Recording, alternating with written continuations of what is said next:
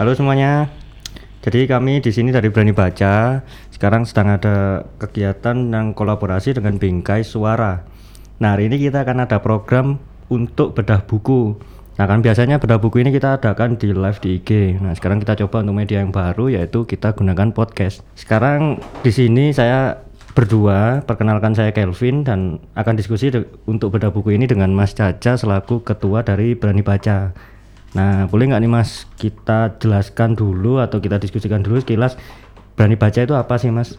Ya, salam kenal semuanya. Saya Caca ya. Atau Halo. bisa dipanggil Zaid. Oke, Biasa. halo Mas Zaid. ya. Nah, jadi berani baca itu lebih ini sih, lebih ke platform itu dia bergerak di ranah membaca buku gitu. Nah, meningkatkan minat baca teman-teman di Indonesia untuk lebih semangat lagi membaca buku. Nah, karena itu kita sekarang itu lewat ini, lewat lewat media sosial gitu yang sang- sangat-sangat diminati oleh masyarakat terkhusus milenial sekarang gitu. Nah, itu kita bergerak di Instagram dan juga WA gitu WA. untuk operasionalnya. Nah, jadi awalnya itu berani baca itu eh, berlatar belakang dari rendahnya niat minat baca masyarakat di Indonesia sendiri gitu. Sedangkan minat untuk ber ini internet dan lain sebagainya malah lebih tinggi gitu kan. Nah, sehingga kita mencoba untuk mengkolaborasikan gitu. Kolaborasi. Iya, antara internet serta meningkatkan minat, Minat baca, baca, tadi gitu. oke. Iya. Sehingga melalui 8 orang founder, nah dia di- didirikanlah Berani Baca ini. Itu pada 17 April 2018. 17 Iya. April 2018. Jadi sekarang udah setahun setahun lebih lah Mas lebih ya. ya. Setahun lebih. Terus ini pesertanya biasanya dari mana aja Mas? Oh iya, pesertanya tuh ini sih lebih beragam dari wilayah-wilayah Indonesia. Biasanya itu ada dari Kalimantan, dari Sulawesi, Sumatera, Jawa. Jadi lebih heterogen. Oke. Ada yang luar negeri juga katanya. Iya ada, iya ada dari luar negeri. Dari Mesir paling banyak. Oh, Mesir. dari Mesir. Oh. oh. Berarti internasional ini komunitasnya. Oke, kalau gitu udah kita bahas ya tentang sedikit tentang berani baca. Sekarang kita masuk ke topik utamanya tentang bedah buku. Nah, buku apa nih Mas yang mau dibahas hari ini, Mas? Ya, buku yang mau dibedah hari ini itu buku seni berbicara kepada siapa saja, kapan saja, dan di mana saja. Oke. Nah, itu karyanya Larry King. Larry King. Gimana nih Mas? Larry King ini siapa sih sebenarnya? Ya, nah jadi Larry King itu kalau teman-teman ini ya update dengan kegiatan-kegiatan apa acara TV TV internasional itu bisa denger Larry King atau siaran-siaran di internasional. Nah, dia itu pembawa acara biasanya di TV dan di radio. Pembawa acara. Ya, terakhir itu di CNN dia. CNN. Hmm. Asalnya dari mana, Mas? Dia itu kelahiran 19 November 1933 dari Brooklyn. Oh, dari Brooklyn, Amerika ya? Iya, Amerika. Oh, Amerika. Oke. Terus ke, sampai sekarang kegiatannya apa, Mas, untuk Larry King ini, Mas? Untuk Larry King ini sih pembawa biasanya untuk pembawa acara. Pembawa acara.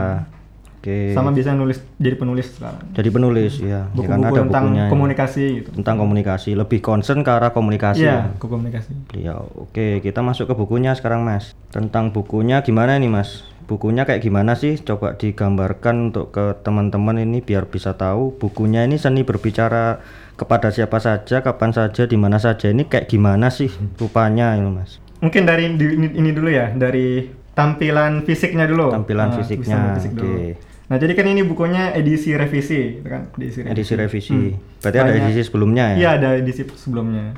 Kebetulan ini cetakan yang ke-22 kalau nggak salah. Ada berapa halaman, Mas? Untuk halamannya ada 265 halaman. 265. Ya, halaman. Nah, jadi untuk covernya itu cukup menarik sih sebenarnya. Jadi ada gambar dua orang, nah itu saling berbicara gitu. Saling ngobrol ya. Ya saling ngobrol. Gitu. Dan yang cukup menarik itu ada ada tulisan internasional bestsellernya. International Ya. bestseller. Oke. Jadi cukup inilah meyakinkan kalau teman-teman pengen baca buku ini. pengen baca. Hmm. Halaman belakangnya gimana nih mas? Tentang apa ini yang yang, diga- yang dibahas garis besarnya kayak Iya. gimana? Ini kalau di halaman belakang tuh kalau teman-teman lihat di bukunya itu ada tentang kunci sukses bicara dengan orang yang belum dikenal, rahasia sukses pidato ataupun presentasi, terus menyampaikan berita buruk agar tidak terkesan menyakiti lawan bicara kita gitu kan. Dan masih banyak lainnya gitu untuk terkait komunikasi dengan orang lain. Terkait komunikasi. Terus dari bukunya ini lebih lembar-lembaran ini dari book paper sih biasanya untuk yang digunakan untuk novel biasanya. Jadi kalau warna itu lebih sedikit kecoklatan, gitu Kecoklatan. dibanding HPS biasa. Terus kalau ukurannya itu cukup nggak cukup ini sih. Lumayan lah bisa enak untuk dipegang gitu untuk bawa bawaan biasanya. Biasanya kan kalau naik kereta biasanya kan bawa buku ya Iya. untuk ini pengisi waktu. nggak terlalu besar juga Iya ya, nggak terlalu Mas, ya. besar. Terus kalau untuk harganya ya harga Pulau Jawa ya? Pulau Jawa oke. Tujuh puluh lima ribu. Tujuh puluh lima ribu ya masih terjangkau masih lah mas ya. terjangkau. dan sebanding kok dengan hasil yang didapatkan sebanding dengan Iya, isinya, isinya juga. oke. Bicara tentang isinya nih mas. Heeh. gimana nih dari penulisnya ini kayak gimana sih kalau gaya penulisannya itu kurang lebihnya kayak gimana Ya, jadi kalau teman-teman baca buku ini, itu nanti bakal apa ya? Bakal ditarik dengan gaya gaya penulisan si penulis ini, Larry King ini. Nah, itu dia menceritakan lebih ke pengalamannya gimana sewaktu awal-awal apa ya? Mengalami kendala-kendala atau masalah dalam berkomunikasi gitu. Terus juga menyampaikan bagaimana pengalaman orang lain itu. Jadi kita bisa belajar dari pengalaman orang lain. Di sini juga yang menariknya itu ada menggunakan pertanyaan-pertanyaan itu. Contohnya gini, manakah yang lebih anda sukai? Satu, meloncat keluar pesawat terbang tanpa parasut. Atau dua, duduk berdekatan dengan orang yang belum pernah anda temui di sebuah acara makan malam gitu kan. Hmm. Jadi kemungkinan banyak orang yang memilih nomor satu. Yang pertama. Yang pertama maksudnya, ya. Jadi kan kebanyakan orang tuh grogi dengan Grogi. orang yang baru Takut pertama ketemu. ngobrol ya. Heeh. Bingung ini topik yang mau dibahas apa. atau- Hmm. Atau takut dengan orang-orang yang belum dikenal dan sebagainya. sampai segitunya ya jadi dia Hmm. lebih milih untuk lompat dari pesawat tanpa parasut daripada harus ngobrol sama orang lain Iya benar. oke terus gimana mas selanjutnya Terus gaya penulisannya juga Penulisannya, eh. mudah dipahami sih bahasanya gitu. Karena ini ya menggunakan ga- gaya bah- penceritaan pengalaman sendiri. Pengalaman. ya, jadi mudah dicerna sih. Mudah Dan dicerna. bahasa-bahasanya pun nggak terlalu tinggi itu. Dan enak ya jadi nggak kayak buku teori gitu mungkin ya Iya nggak nggak bahas teori Nggak tapi bahas lebih teori. pengalaman, jadi mudah Pengalaman. masuknya gitu. jadi ketika bacanya kayak kita ngeflow aja Hmm, ya enak ya Bener sekali. Kalau untuk ininya isinya ada isinya heeh, ada 12 bab. 12 bab Hmm. Hmm. Bab pertama itu bicara satu lawan satu, itu nanti bahas tentang gimana kita berkomunikasi dengan orang itu di tempat yang Hmm. biasanya sepi, jadi kita cuma ada kita dan berdua aja berdua. gitu ya kayak kita di sini Oh, ya, iya. Ya. Terus ada bab kedua itu memecah kebukuan gitu Memecah caranya. kebukuan. Ah. biasanya kan orang sering bingung ya, saya kalau di kereta gitu kan, Mhm. diam-diaman atau di lift biasanya. oh ya Ah. ya ya Itu ada orang lain, gimana sih caranya biar Ya, nyari obrolannya kayak Ah, gimana gitu ya Bener bener bener. Pembicaraan sosial Pembicaraan dan masih sosial. banyak lagi sih. Mm-mm. Ada bisnis juga. Terus ada tentang mengatasi ini grogi dan sebagainya. grogi dan sebagainya biar kita nggak waktu ngomong nggak mikirin groginya tapi mikirin isinya gitu. Bener bener. kalau ini isinya ini ya mas setelah dibaca sebenarnya ini cocoknya untuk siapa sih Dari buku ini lebih ditujukan kepada orang-orang ini sih introvert biasanya. Introvert. Ah, so kan kalau introvert tuh bingung untuk memulai sesuatu Bingung gitu. ya. Nah, bicara gimana dengan orang asing. Gitu. Mm-mm. Ah, ah. tapi untuk tingkat dari isinya sendiri apakah basic atau intermediate atau expert untuk secara garis besar untuk isinya oh ini kayaknya cocok untuk yang mana Untuk basic sih. basic ya lebih ke arah basic Iya. ya jadi semua orang yang memang nggak pernah komunikasi Hmm. cocok untuk baca buku Bener ini. bener bener. Terus untuk kayak mahasiswa-mahasiswa yang lagi kejar-kejarnya public speaking, Nah, iya. pengen orator gitu ya Mas ya. Cocok ya untuk baca ini ya. Ya recommended banget lah. Recommended Ah. banget. Sekarang mungkin ini ya lebih bahas tentang isinya. Isinya. Ya, mungkin bahas tentang sedikit dulu lah Ya, oke. spoilernya. Spoilernya. Ya, biar teman-teman nanti terlebih Iya. tertarik lagi tentang bukunya. Oke.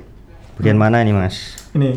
Jadi kan tadi gaya bahasanya itu Larry King ini ini ya menggunakan pengalamannya sendiri. Hmm. Nah, yang paling menarik itu dia memulai dengan pengalaman kegagalannya gitu. Kegagalannya. Nah, jadi kita nggak merasa langsung takut dan sebagainya. Jadi lebih termotivasi gitu. Jadi itu menceritakan pengalaman dia ketika pertama kali diterima di sebuah stasiun radio. Nah, Terus dia jadi penyiar radionya. Jadi dia tuh udah nyiapin semua bahan-bahan untuk disampaikan di siaran Siaran ya, siaran dia nanti. Tapi pas dia mau siaran itu, nah dia kebingungan gitu untuk Kebingungan. menyampaikan.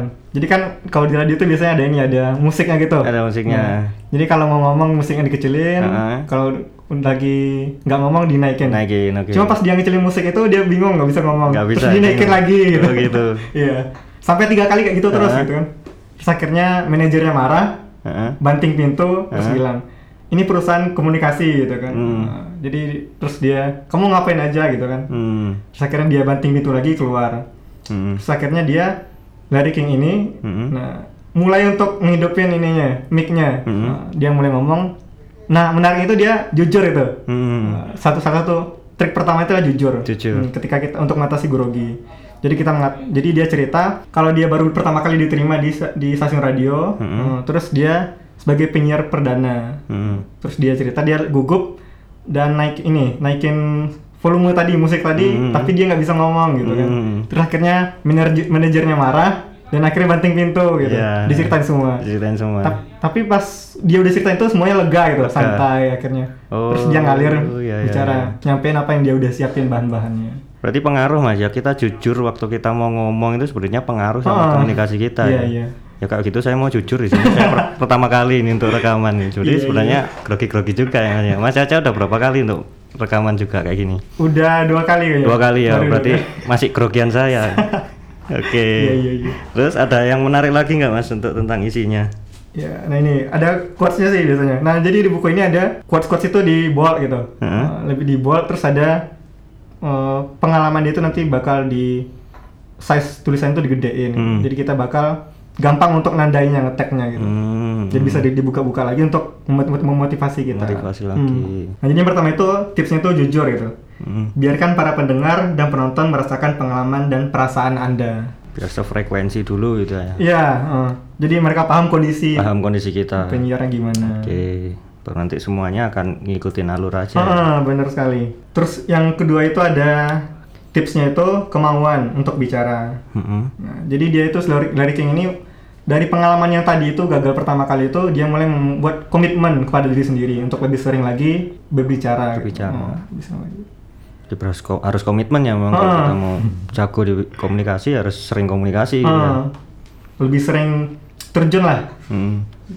Banyak jam ininya terbangnya. Jam terbangnya. kitanya. Ini ada juga quotes-nya itu Heeh. ketika bicara satu, satu lawan satu gitu. Jadi kita bingung mau bicara topik apa sama orang itu. Hmm. Nah, terus dia nyampein suatu quotes yang perlu diingat, setiap orang adalah ahli dalam satu hal. Paling tidak setiap orang memiliki satu topik bahasan yang mereka suka membicarakannya. Hmm. Nah itu jadi kita nanti bisa memancing-mancing lah dengan tema apa gitu. Hmm. Jadi kita tahu oh dia lebih interest dengan topik ini. Topik itu. Udah kita bahas itu. Gitu. Hmm. Kalau Mas Caca sendiri topik yang paling disukai apa? Kalau biasanya ngobrol sama teman-teman atau orang baru gitu. Iya, topik ini sih kondisi pelajar sekarang. Kondisi pelajar ya. Ah. Oke. Memang pendidikan gitu. ya kalau sama-sama mahasiswa paling enak bahas itu ya. iya iya. Kuliah susah, skripsi nggak selesai-selesai. Oke, itu paling enak buat buka bahasan. Nah terus ini yang di bab kedua. Mm-mm. Bab kedua ini juga bahas tentang memecah kebekuan. Nah ini tipsnya itu ingatlah orang yang anda ajak bicara akan semakin menikmati percakapan jika mereka tahu bahwa anda menikmatinya juga. Oke. Nah jadi kita lebih memberikan interest pada lawan bicara kita gitu. Hmm. Jadi ketika kita tertarik dengan apa yang disampaikan, dia bakal memberikan perhatian yang lebih juga ke Perhatian yang kita. lebih. Heeh, gitu. Dan dari pribadi sih Ah. udah mencoba gitu kan. Ah, Alhamdulillah ada apa ya? Ada hasilnya. Hasil ya. hasil hasilnya gitu. Heeh. Berarti ini memang ilmu praktek ya ini. Iya. ya. Kalau Bukan dipraktekkan sekedar benar-benar- teori-teori doang nih, lebih Kalau dipraktekkan praktek. benar-benar ya berarti hasilnya akan terlihat gitu ya. Hmm. Oke. Asalkan kita berani mencoba aja Berani mencoba. Intinya itu ya. Heeh. Nah, selanjutnya ini ada di bab ketiga. Ya. Ya, itu ada terkait menghindari pertanyaan pertanyaan yang jawabannya tuh ya atau tidak gitu. Jadi Mhm. jawaban itu yang lebih memancing diskusi lanjut gitu. Hmm. Biasanya itu kan kalau ini ya terkait cuaca biasanya. Nah, Cuaca. apakah cuaca hari ini panas atau gimana? Ini kan Hmm. jawabannya ya atau tidak. Ya atau tidak. Tapi kita lebih meminta pendapat mereka sih, opini mereka gimana. Mm-mm. Gimana sih menurut kamu cuaca sekarang itu? Padahal sebelumnya kayak gini kayak gini. kayak gini. Hmm. Atau tentang kondisi kabut asap kemarin. Hmm. Jadi pertanyaan yang lebih memancing pembahasan berikutnya gitu. Iya. Jadi pertanyaan terbuka lah Iya, istilahnya. ya. terbuka. Biar jawabannya nggak cuma ya terus kita Oh. bingung akhirnya mau ngomong Iya, apa nah itu. lagi. Iya, Oke iya. oke oke. Ya, secara garis besar kayak gitu sih per- buku. Secara garis besarnya gitu ya. Tapi intinya dari keseluruhan bukunya ini benar-benar menarik banget ya kalau kita memang mau mendalami tentang komunikasi. Iya, bener. Kalau gitu kita coba anu nih selingin dengan pertanyaan-pertanyaan nih Mas. Ini ada beberapa titipan pertanyaan yang memang kebetulan nyambung sama apa yang kita bahas hari ini. Ini yang pertama dari teman-teman di komunitas. Kenapa tiap kali mau ngomong selalu gugup banget ya Mas? Padahal udah disiapin semua yang mau diomongin. Nah, itu gimana nih Mas caranya nih Mas? Nah ya, sama sih rata-rata semua orang yang baru pertama kali untuk Mm-hmm. bicara pasti kayak gitu kan. Misalnya tampil di depan kelas dan sebagainya. pasti udah nyiapin grogi tiba-tiba hilang semua gitu kan hilang, Oh, ngeblank ya. ngeblank ya kayak tadi sih mulai apa ya selain membiasakan latihan gitu kan Hmm. juga tadi berkata jujur gitu Mm. Oh, jadi kita ada intronya dulu biar kita nyaman dulu gitu kan nyaman terus orang paham kondisi kita baru tiba nanti bakal ingat sendiri sih biasanya kalau kita udah nyaman Oke, itu. Jadi pokoknya sampaikan dulu aja, Oh, jujur aja sampaikan dulu aja. apa aja gitu. Baru nanti ngikuti mau ngomong apa. Hmm. Oke, yang kedua nih Mas, pertanyaannya. Perlukah kita bicara panjang agar terlihat seperti public speaker yang handal? Nah, Nah. itu gimana nih Mas? Ya, jadi ini sih tadi juga sudah dibahas ya, ada Ah, quotes-nya juga gitu. ah. Jadi setiap orang itu punya topik yang dia senangi, Sukai, uh, ya. sukai. ya. Jadi kan biasanya itu kalau dia kurang suka dengan topik itu, jadi Mm-mm. pembahasannya itu mentok gitu. Mentok, Nah, ah. jadi pembahasannya dikit. Jadi nyari topik yang lebih menarik sih. Jadi kan bisa kalau topik yang lebih menarik, pembahasannya bakal panjang, Bakal lebih panjang. memecah suasana dan Hmm. lebih akrab lagi kita dengan orang Akrab tersebut. lagi, oke. Jadi harus ya harus kita saling mencari ya apa Hmm. yang mereka mereka sukai gitu ya untuk dibahas. Terus ketiga nih Mas, kalau lawan bicara pasif gimana caranya? Biasanya itu ini sih orang tersebut lebih senang menceritakan tentang diri dia Tentang gitu. dirinya. Jadi tentang kita tanya tentang kesibukannya apa dan sebagainya dan Mm-mm. kita berikan perhatian yang lebih gitu Mm-mm. nah itu ak- bakal lebih senang dia nah itu lebih tidak pasif lagi biasanya Hmm, karena merasa diperhatikan Hmm. ya. Yang terakhir ini Mas, dari pertanyaan-pertanyaan kita sortir, mana yang lebih penting bicara atau mendengarkan Mas? nah ini dua-duanya sama-sama penting sih Sama-sama penting sama-sama ya, penting sama-sama penting. terkadang ada orang itu yang nggak terlalu suka banyak bicara jadi dia Hmm. lebih senang mendengarkan Mm-mm. dan justru orang yang lebih senang suka berbicara ini dia suka ketika didengarkan orang lain tuh Oh. jadi lebih timbal balik sih Timbal balik. tergantung kondisinya nanti tapi Jadi, ya eh, bisa menyesuaikan lah Mm-mm. Jadi harus diselaraskan ya antara bicara dengan mendengarkan. Mm-mm. Jadi nggak bicara toh atau dengarkan aja, tapi juga harus ada bicaranya, ada mendengarkannya. Kita Iya. gantian ngikuti itu. benar sekali Benar sekali. Oke. Ya itu tadi pertanyaan pertanyaannya Mas. Untuk dari buku ini bisa dikasih reviewnya nggak Mas terakhir yang kira-kira menggambarkan secara keseluruhan tadi kan cuma bab 1 sampai 3 ya mungkin ada masih sekitar 9 bab ya 9 Iya, masih bab yang banyak. belum terbahas itu kurang lebihnya reviewnya kayak gimana sih Mas nanti biar teman-teman ini tahu oh 9 bab lainnya itu kayak gini. Jadi sehingga mau beli itu benar-benar langsung nggak pakai lihat apa-apa langsung cari beli. Ya. Jadi secara garis besar itu buku ini membantu teman-teman terkait komunikasi terutama bagaimana kita yang baru pertama kali berbicara di ini ya di tempat umum atau di tempat orang rame atau bahkan satu dua orang dengan kita dengan orang tersebut gitu Mhm. gimana cara berbicara. Juga gimana mengatasi grogi dan lain sebagainya gitu. Mudah-mudahan bisa ini sih lebih mudah dipahami Lebih soalnya mudah kan dipahami. bukan teori-teori seperti di kuliah gitu Iya. atau di sekolah Oke. Jadi sebenarnya anak komunikasi pun juga membaca ini juga pasti banyak belajar ya Hmm. karena ini memang pengalaman dari si penulis Iya, juga pengalaman. ya. Gitu. Oke. Kalau gitu mungkin udah ngasih gambaran banyak ya Mas tentang bukunya ini seperti apa sih dan semoga bisa menggugah minat teman-teman di sini untuk nyari buku ini segera di toko-toko buku terdekat. Jadi bisa belajar banyak lagi tentang komunikasi. Nah, jadi gini, kita di Berani Baca ini mungkin selanjutnya bakal ada podcast-podcast kayak gini lebih banyak ya Mas ya. iya Untuk selanjutnya ya rencananya ya. Jadi nanti untuk selanjutnya juga pasti ada episode-episode selanjutnya. Jadi teman-teman nanti ikutin aja kita terus, kita pasti akan update terus. Dan kalau mau tahu tentang Berani Baca lewat mana Mas? Ya bisa dibuka di Instagramnya. Instagramnya apa Instagramnya Berani baca. At Berani Baca. At Berani baca. Oke, langsung ke sana aja nanti semua akan tahu kegiatan-kegiatan kita apa, terus yang kita lakukan selama ini apa dan rencana ke depan kita apa gitu Mas ya. Yap, benar sekali. Oke, terima kasih.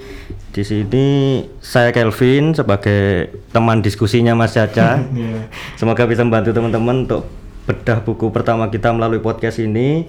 Semoga teman-teman senang dan ikuti kita di acara-acara selanjutnya. Terima kasih. Sampai jumpa.